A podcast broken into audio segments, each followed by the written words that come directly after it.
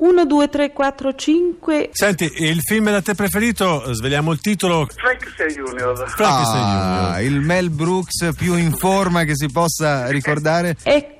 È un Gene Wilder strepitoso, ov- ovviamente insieme a Marty Feldman, Igor o Igor, che dir si voglia. Mi. Tra le tante battute del film, qual è quella che preferisci in assoluto? Ce ne sono tantissime in Eh Frankenstein beh, è proprio difficile dirlo. Mm.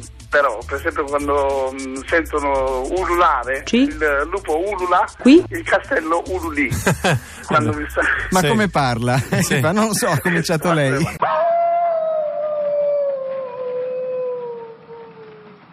Lupo ulula.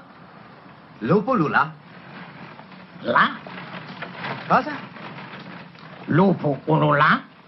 E castello ululì? Ma come diavolo parli? È lei che ha cominciato. No, non è vero. Non insisto, è lei il padrone.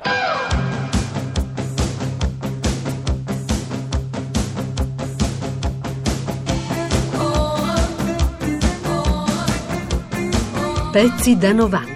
Gene Wilder sa che Frankenstein Jr. è un film talmente amato in Italia da essere il film che in assoluto ha venduto più copie in un video tra cassette e DVD in tutta la storia del cinema italiano, battendo qualunque film italiano da Totò Benigni. E... Do you know, Gene, that Young Frankenstein is the best selling movie in the uh, story of Italian home video? Very happy. ne sono molto felice. Secondo lei perché questo film è così amato in Italia? Uh, did you ever found an answer to the question why is uh, Young Frankenstein so loved in Italy?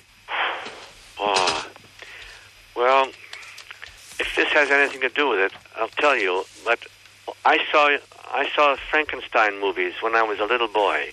Forse non c'entra nulla, non è una risposta alla sua domanda, però posso dirle che oh, io vedevo i film di Frankenstein da ragazzo, naturalmente, e mi facevano una paura tremenda. E li vedevo a metà perché chiudevo gli occhi e quando ho cominciato a scrivere Frankenstein Junior eh, volevo rifarmi a quei vecchi film, ma rifarli in modo buffo, quindi ho fatto una satira citando molto precisamente i vecchi film, ma volevo che ci fosse che, molto, che fosse molto comico e che avesse il lieto fine. Ho scritto alcune pagine, poi mh, abbiamo scritto tutta la sceneggiatura con Mel Brooks. Mel Brooks l'ha diretto, è stato un grande successo grazie a quei film che, che vedevo da ragazzo. Finché, dal mezzo di queste tenebre, una luce improvvisa mi illuminò. Una luce così brillante e portentosa, eppure così semplice. Cambiare i poli da positivo a negativo e da negativo a positivo. Io solo sono riuscito a scoprire il segreto di infondere la vita, ma che anche di più, io, proprio io, sono divenuto capace di animare nuovamente la materia inanimata.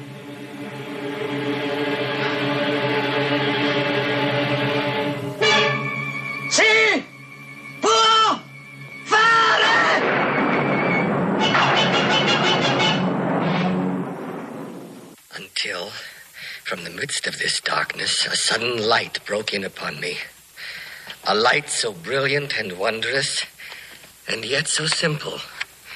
Changed the poles from plus to minus, and from minus to plus. I alone succeeded in discovering the secret of bestowing life.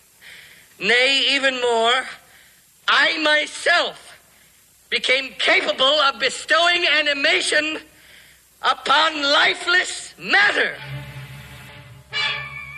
It could work!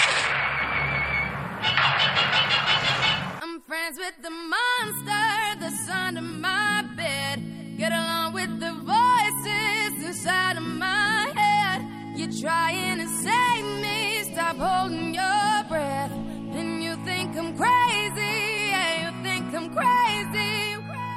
I wanted the fame, but not the cover of Newsweek. Oh well, guess beggars can't be choosy. Wanted to receive attention from my music. Wanted to be left alone in public, excuse me. But wanting my cake and eat it too. And wanting it both ways. Fame made me a balloon. Cause my ego inflated when I flew see, but it was confusing. Cause all I wanted to do was be the Bruce Lee of loosely abused ink.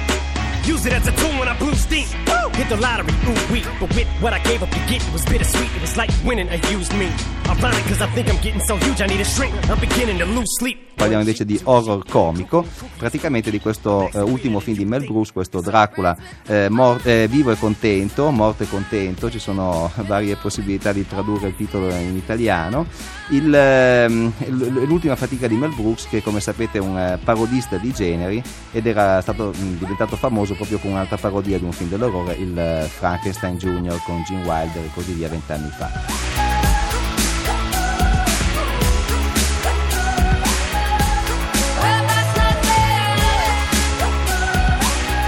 Dei 160 Dracula fatti in precedenza, quale lo ha influenzato di più? 90% of it was going to be the Bela Lugosi because I mean, like I did Frankenstein, it was the James Whale, you know, early 30s Boris Karloff. Al 90% io ho preso da Bela Lugosi, eh, come per Frankenstein avevo preso soprattutto da eh, James Whale, il, che aveva diretto il primo Frankenstein negli anni 30, che era appunto il, un classico, come lui stesso dice. Poi, eh, in realtà, proseguendo col lavoro, si eh, prende un po, di, un po' di qua, si prende a prestito, si ruba e così via. Dal Dracula di Francis Ford Coppola ho preso la parrucca, mi piaceva molto quella parrucca, poi c'erano due bellissime ragazze che assalivano nel letto che hanno Reeves. Avrei voluto averla io quella parte con le due ragazze, era veramente la cosa giusta da fare per me. E poi Coppola ha avuto un'altra grande idea che non era sua, è l'idea dell'ombra che va per conto suo, è un'idea che ha preso dal Nosferatu di Murnau.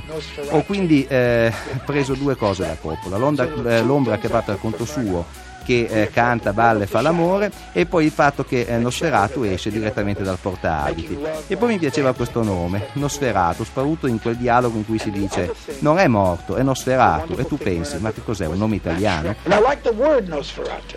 And I like when we were in that blood scene when I said, no, she's not dead, she's Nosferatu. And he said, she's Italian? Yes.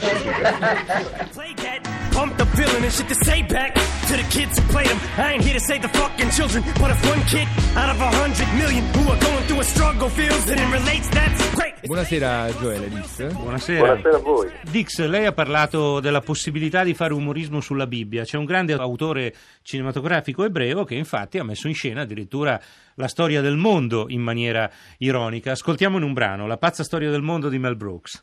E andò sulla montagna e il Signore parlò con lui. Mosè, io sono il Signore tuo Dio e ti comando di obbedire alla mia legge. Mi hai udito? Sì, ti odo, ti odo. Ti sentirebbe anche un sordo. Che? Niente sciocchezze, non badarci. Oddio, perché hai tu scelto me? Che cosa vuoi che faccia per te? Io ti darò le mie leggi e tu dovrai recarle al mio popolo. Sì, eterno. Signore, io recherò le tue leggi al tuo popolo. Uditemi! Ehi, uditemi! Prestate orecchio! L'Eterno, il Signore Geova, mi comanda di recarvi questi quindici... Oh, dieci! Dieci comandamenti cui dovrete obbedire!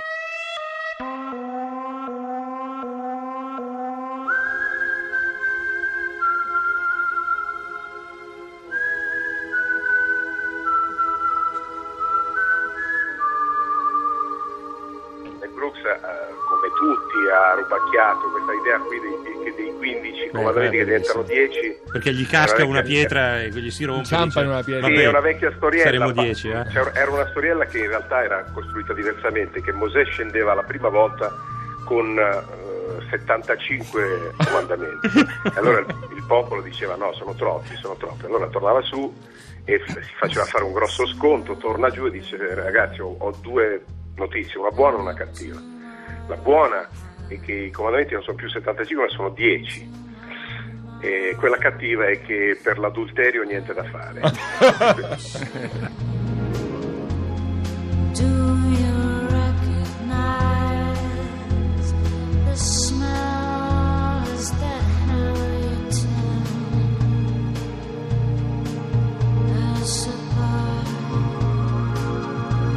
Pezzi da 90.